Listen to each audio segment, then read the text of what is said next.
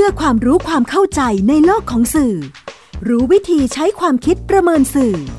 ชวนคุณคิดและติดตามในรายการ ทันสื่อ กับบรรยงสุวรรณพอง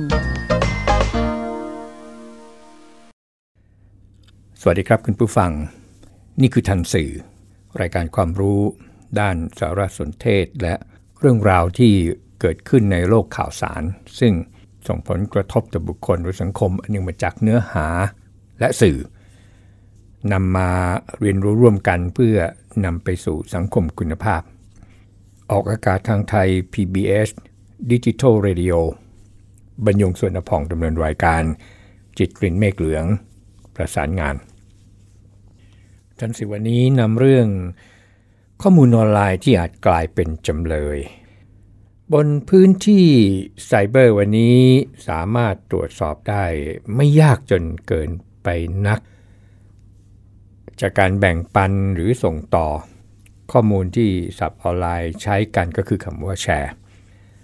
แล้วก็การวิพากษ์วิจารณ์ที่สับออนไลน์เหมือนกันก็ใช้คำว่าคอมเมนต์และข้อมูลพวกนี้ขาดความน่าเชื่อถือ แม้ว่ามีเรื่องที่ก็ยากจะตรวจสอบ แต่ก็มีเรื่องที่พอจะตรวจสอบได้ในเบื้องต้น หรือถ้าค้นคว้าเพิ่มเติมอีกสักหน่อย ก็จะได้ทราบข้อเท็จจริง หรือรอเวลาอีกสักหน่อยหนึ่งก็จะได้ทราบข้อเท็จจริงว่าใช่หรือไม่ใช่อย่างนั้น ทีนี้มันมีการแชร์กันออกไป ก็เพราะว่าประการหนึ่งนั้นผู้ที่แชร์ก็มีความรู้สึกว่าเออตรงใจ มีความรู้สึกว่าอยากจะให้คนอื่นที่เข้ามาเป็นเทรนกับเรานั้นได้รู้เรื่องราวเหล่านี้เป็นต้น เพิ่มเติมที่ว่าตรงใจก็เพราะว่าข้อความที่กล่าวถึงแล้วเราไปแชร์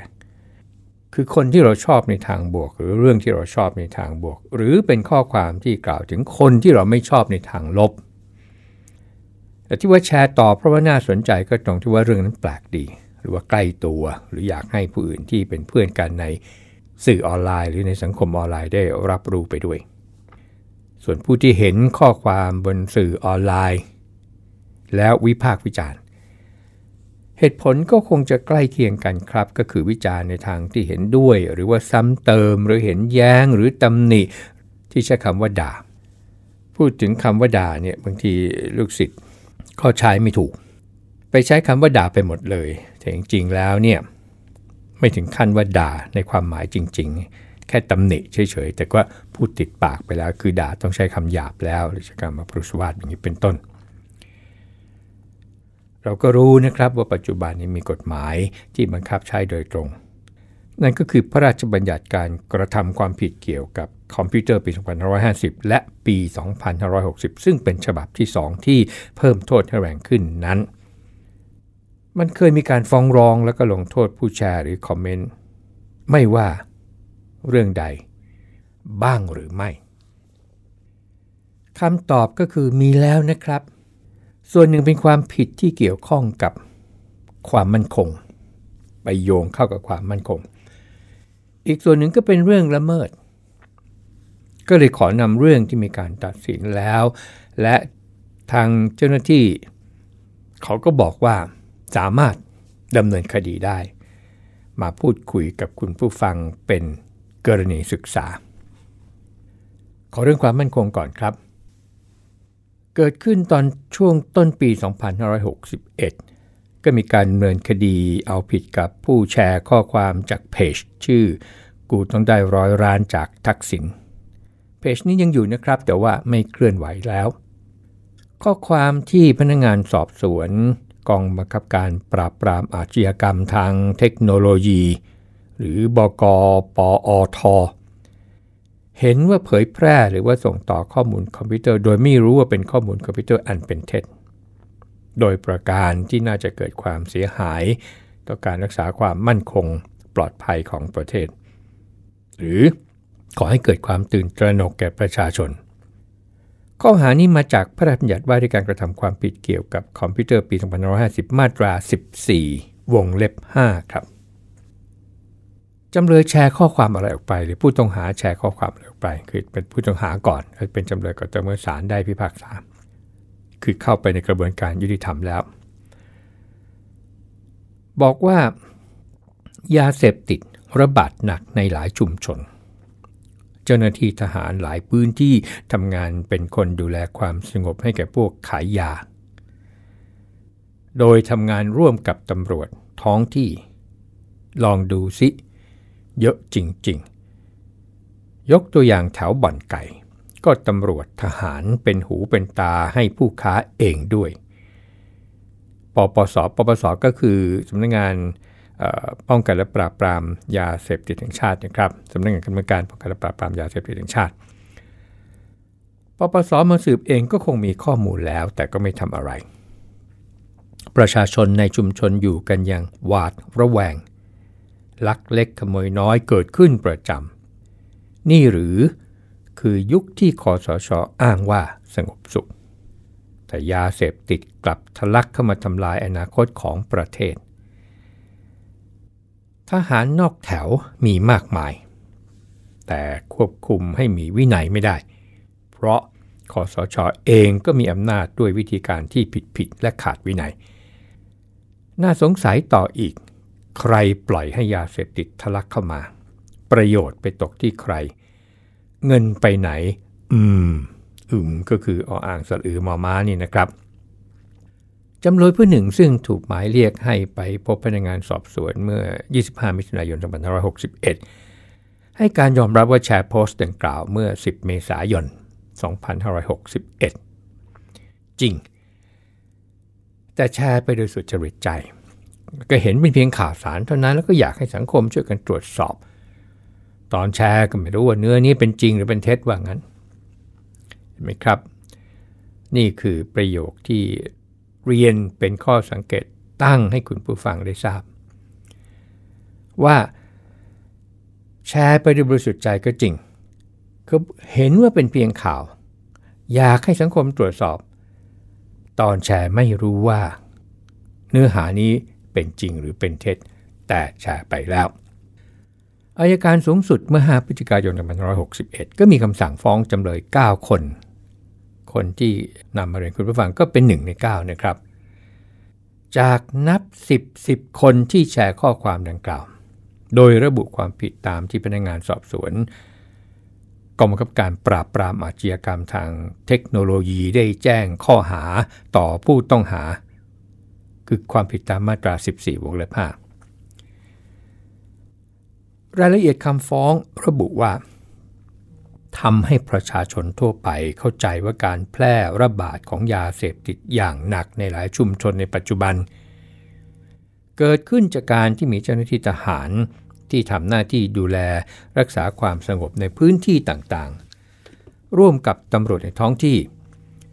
ทำหน้าที่เป็นหูเป็นตาให้กับผู้ค้ายาเสพติดเสียเอง จึงทำให้ยาเสพติดกลับทะลักเข้ามาทำลายอนาคตของประเทศ และที่กล่าวว่า เหตุเพราะคอสชอเองก็มีอำนาจ และวิธีการที่ผิดผิดและขาดวินัย เป็นความเท็จ เนื่องจากเจ้าหน้าที่ทหารมีหน้าที่รักษาความสงบในเขตพื้นที่ แต่เจ้าหน้าที่ตำรวจในเขตท้องที่เป็นหน่วยงานที่มีหน้าที่ปราบปรามการกระทำผิด และดูแลความสงบเรียบร้อยของประชาชน จึงไม่มีทางเป็นไปได้ที่เจ้าหน้าที่ทหารและตำรวจจะร่วมมือกันเป็นหูเป็นตาให้กับผู้ค้ายาเสพติดเสียเองศาลอาญา เมื่อ 12 ธันวาคม 2561 ตัดสินว่า จำเลยมีความผิดตามมาตรา 14 วงเล็บ 5 จากการส่งต่อข้อความตามมาตรา 14 วงเล็บ 2 ของพระราชบัญญัติว่าด้วยการกระทำความผิดเกี่ยวกับคอมพิวเตอร์ปี 2550 จำคุก 1 ปี ปรับ 5,000 บาท เนื่องจากจำเลยให้การรับสารภาพ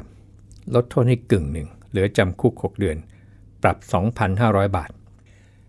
และเนื่องจากจำเลยไม่มีประวัติการทำความผิด จึงให้รอการลงโทษไว้ 2 ปี การส่งต่อข้อความบนสื่อออนไลน์ที่กฎหมาย ใช้คำว่าส่งต่อข้อมูลคอมพิวเตอร์ และวิจารณ์ข้อความบนสื่อออนไลน์นั้น พิจารณาฐานความผิดในภาพกว้างนะครับสองด้านใหญ่ ความมั่นคงด้านหนึ่ง แล้วก็ละเมิดอีกด้านหนึ่ง นี่ก็มานำเสนอการศึกษาที่ได้เกิดขึ้นแล้วในในเรื่องที่เกี่ยวข้องกับละเมิดนะครับ มีผู้ใช้ Facebook รายหนึ่งนำเข้าภาพอาคารแห่งหนึ่ง ซึ่งกำลังก่อสร้างบนถนนเพลินจิต เมื่อ 15 สิงหาคม 2560 ก็ระบุว่า ณสถานีเพลินจิต ตรงโครงการสร้างตึกใหม่ ตรงข้ามตึกมหาทุน น่ากลัวจะหัก แล้วก็วงเล็บว่าตึกโนเบิลติดติดกันด้วย แล้วก็ติดแฮชแท็กให้เพจสถานีวิทยุจสร้อยเนี่ยช่วยประสานต่อที ข้อความที่มีทั้งภาพถ่ายในมุมที่อาจทำให้เกิดความเข้าใจผิดประกอบกับข้อเขียนก็ทำให้เกิดการตระหนกตกใจ โดยเฉพาะเมื่อสื่อมวลชนนำไปเสนอเป็นข่าวออนไลน์ แล้วก็เกิดข่าวลือเพิ่มขึ้นอีกว่ามีนั่งร้านและเศษหินเนี่ยตกลงมา คนงานก่อสร้างที่วิตกกังวลก็ไม่ยอมเข้าไปทำงาน เพราะว่าโพสต์รายที่ 2 ติดตามมาพร้อมกับภาพถ่ายอีกมุมหนึ่งนะครับ บอกว่า breaking news 15 สิงหาคม 2560 เวลา 12.45 น คอนโดที่กำลังสร้างใหม่ตรงรถไฟฟ้าสถานีเพลินจิตฝั่งตรงข้ามอาคารมหาทุนพลาซาเกิดอาการสุดตัวและเอียงตัว ชาวบ้านร้านตลาดย่านเพลินจิตต่างก็มายืนมุงดูด้วยความลุ้นระทึกว่า ตึกจะถล่มลงมาหรือไม่ ด้วยความอกสั่นขวัญ แขวน จากการประเมินด้วยสายตา ขณะนี้ไม่มีคนงานก่อสร้างอยู่บนอาคารแล้ว คาดว่าคงหยุดการก่อสร้างชั่วคราว รอติดตามสถานการณ์ต่อไปนะครับ ข้อเท็จจริงครับ เป็นโครงการก่อสร้างอาคารโรงแรม 32 ชั้นสูง 120 เมตร ที่สถาปนิก ออกแบบให้ลาดเอียง ตั้งแต่ชั้นที่ 17 ซึ่งเป็นชั้นที่มีสระว่ายน้ำ แล้วก็เอียงขึ้นไปถึงยอด ก็ทำให้ผู้พบเห็นที่มองบางมุมในเกิดความเข้าใจผิด ระหว่างก่อสร้างนะครับ ไม่ใช่อาคารทรุดเอียง เจ้าของอาคารเองก็ออกมายืนยันว่าตึกไม่ได้เอียง ไม่มีอันตราย เจ้าหน้าที่ตำรวจก็ระบอกว่า พอหลังจากที่เข้าไปตรวจสอบแล้ว ก็ระบุเลยนะครับว่าเข้าข่ายฐานความผิดตามพระราชบัญญัติ คอมพิวเตอร์ เต็มๆคือพระราชบัญญัติว่าด้วยการกระทำความผิดเกี่ยวกับคอมพิวเตอร์ปี2510 มาตรา 14 วงเล็บ 2 ข้อหานำเข้าสู่ระบบคอมพิวเตอร์อันเป็นเท็จก่อให้เกิดการตื่นตระหนกแก่ประชาชน โทษจำคุก 5 ปี ปรับแสนบาทหรือทั้งจำทั้งปรับ ข้อสังเกตตรงนี้ครับเรียนคุณผู้ฟังหนึ่งในสองคนที่สองนะครับที่โพสต์เนี่ยเป็นผู้ที่จบสาขาแพทยศาสตร์ เป็นแพทย์ศาสตร์บัณฑิต ย้ำอีกครั้งหนึ่งนะครับว่าผู้ที่โพสต์คนที่สองนั้น เป็นผู้ที่จบสาขาแพทยศาสตร์ เป็นข้อสังเกตที่ตั้งไว้ว่า คนที่โพสต์เนี่ยมีการศึกษา ก็ยังมีเรื่องราวมากมายบนพื้นที่ไซเบอร์นะครับ แต่ว่าอีกสักครู่ครับ คุณกำลังฟังรายการ ทันสื่อกับบรรยงสุวรรณพอง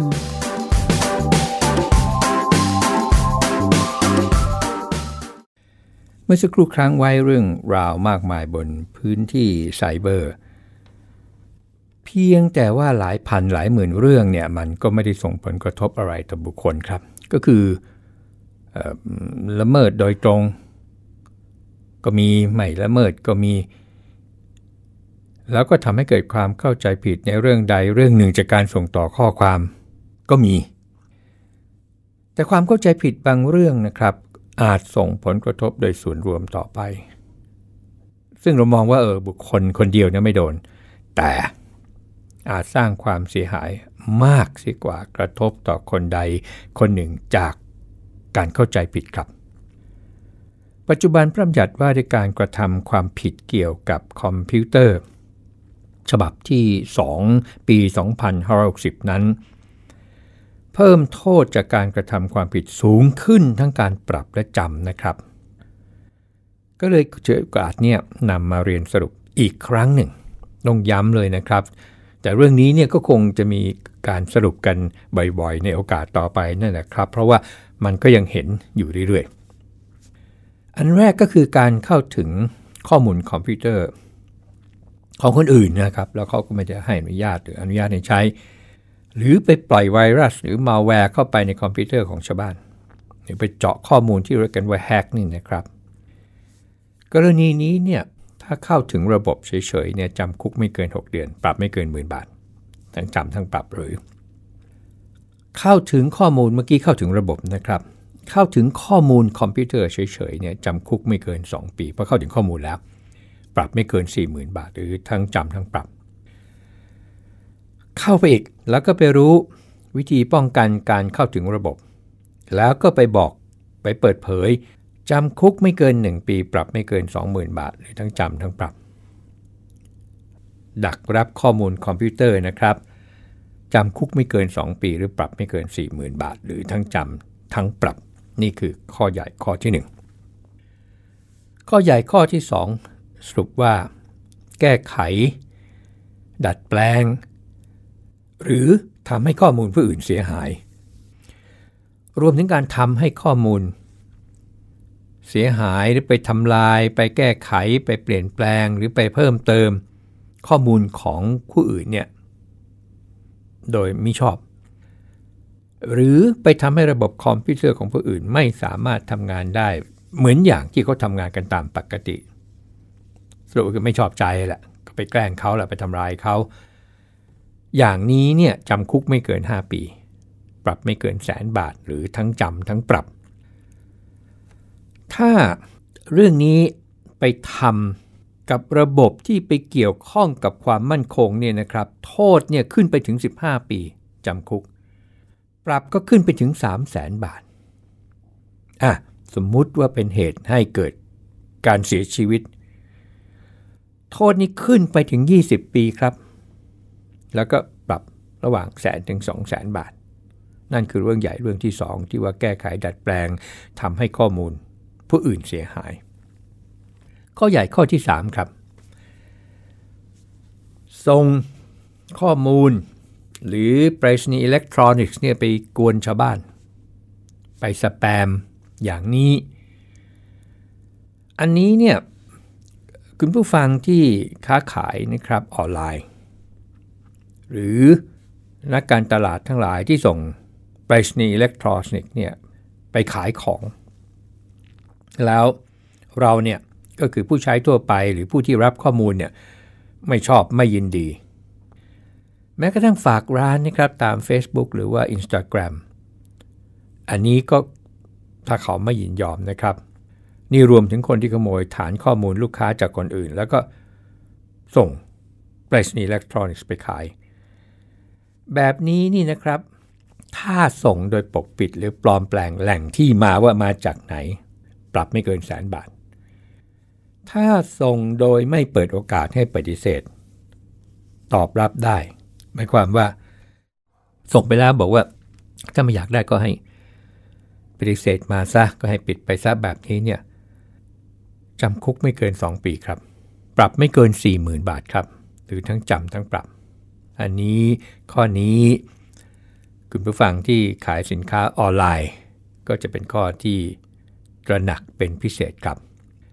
ข้อใหญ่ข้อที่ 4 ก็คือการเข้าถึงระบบ หรือข้อมูลทางด้านความมั่นคงโดยมิชอบ อันนี้ตรงเลย แล้วไปก่อกวน แล้วไปทำให้สาธารณะไม่ปลอดภัย หรือไปทำให้ชาวบ้านตื่นตระหนก หรือไปทำให้คนอื่นเข้ามารู้มาตรการในการป้องกันการเข้าถึง แบบนี้เนี่ยนะครับคุกเนี่ย1-7 ปี แค่ว่าจับได้โดยที่ยังไม่เกิดความเสียหายนะครับ ปรับ 20,000ถึง140,000บาท ถ้าเกิดความเสียหายจาก 7 ปีเพิ่มเป็น 10 ปี ปรับไปถึง 200,000บาท ถ้าถึงตายคือทำให้ผู้อื่นถึงแก่ความตายเนี่ยเพราะบางอย่างคอมพิวเตอร์บางอย่างเนี่ยไปควบคุมระบบไฟนู่นนี่นั่นนี่นะครับ แล้วก็ไปเกิดอันตรายขึ้นจำคุกนี่ขึ้นไปถึง 20 ปี ปรับนี้ขึ้นไปถึง4 0 0แสนนี่คือข้อใหญ่ข้อที่ 4 ว่าจะเรื่องของการเข้าถึงระบบหรือว่าข้อมูลด้านความมั่นคง อันที่ 5 เรื่องใหญ่เรื่องที่ 5 เอาไปขาย คือทำเพื่อเป็นเครื่องมือในการกระทำความผิดนี่นะครับทางคอมพิวเตอร์จำหน่ายหรือว่าเผยแพร่ชุดคำสั่ง แล้วก็เอาไปใช้ในการทำความผิด คุกเนี่ยไม่เกิน 1 ปี ปรับไม่เกิน 20,000หรือทั้งจำทั้งปรับ อันนี้คนนำไปใช้เรียนคุณผู้ฟังย้ำครับ คนนำไปใช้กระทำความผิด ต้องรับผิดชอบด้วยครับ กรณีทำเพื่อเป็นเครื่องมือในการกระทำความผิด อันนี้จำคุกไม่เกิน 2 ปี ปรับไม่เกิน 40,000 บาท คนนำไปใช้ล่ะ ก็รับผิดชอบรวมด้วย นั่นคือข้อใหญ่ข้อที่ 5 ข้อใหญ่ข้อที่ 6 คือนำข้อมูลที่ผิดกฎหมาย ก็จะระบุโทษเอาไว้เหมือนกันนะครับ เช่นโพสต์ข้อมูลปลอมอ่าข้อนี้เป็นข้อใหญ่ที่พบมากในสื่อออนไลน์ในปัจจุบัน โพสต์ข้อมูลปลอม โพสต์ไปหลอกเขาข่าวปลอมนี่นะครับเฟกนิวส์นี่แหละหรือโฆษณาที่เป็นธุรกิจ ลูกโซ่ แล้วก็ไม่ได้ส่งของมอบให้เขาขายของแต่ไม่ส่งของให้เขานี่นะครับ อันนี้เนี่ยถือว่านำข้อมูลที่ผิดเข้าไป มีอีกไหมครับ โพสต์ข้อมูลลามกที่ประชาชนเข้าถึงได้ รวมทั้งเผยแพร่ส่งต่อข้อมูลที่รู้แล้วว่าผิด อย่างเช่นแชร์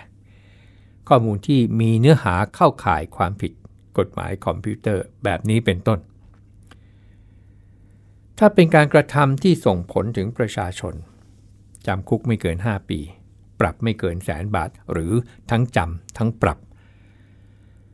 แต่ถ้าเป็นกรณีที่ทำที่ส่งผลต่อใครคนใดคนหนึ่ง อันนี้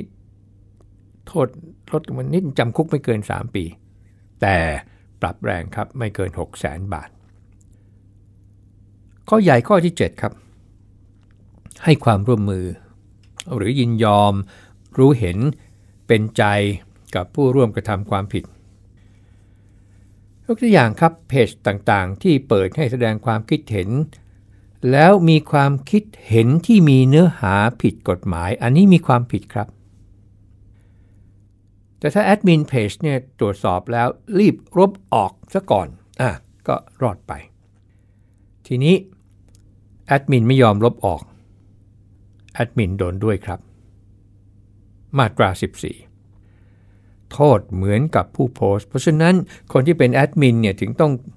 เมื่อเปิดแล้วก็ต้องเข้าไปตรวจสอบ บ่อยๆ สุดท้ายครับ ตัดต่อเติม ดัดแปลงภาพ โพสต์ภาพของผู้อื่นที่เกิดจากการสร้างตัดต่อหรือดัดแปลงที่จะทำให้ผู้อื่นเขาเสียชื่อเสียงถูกดูหมิ่นเกลียดชัง อย่างภาพดาราเนี่ยไปตัดต่อเป็นภาพโป๊แต่งเรื่องขึ้นมาทำให้เขาเกิดความเสียหาย อย่างนี้ กับโพสต์ภาพคนตายถ้าเป็นการโพสต์ที่ทำให้ญาติเขาเนี่ยเสื่อมเสียชื่อเสียงหรือถูกดูหมิ่นเกลียดชัง หรืออับอาย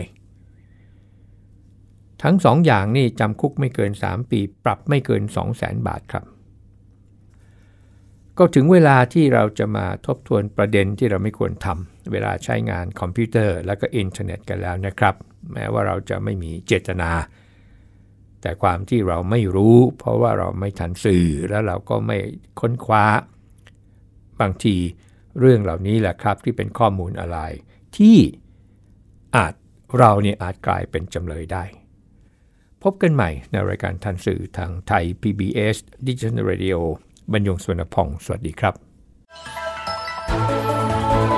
ติดตามรายการทันสื่อได้ทางวิทยุไทย PBS www.thaipbsradio.com แอปพลิเคชัน Thai PBS Radio ติดตามข่าวสารทาง Facebook ได้ที่ facebook.com/thaipbsradiofan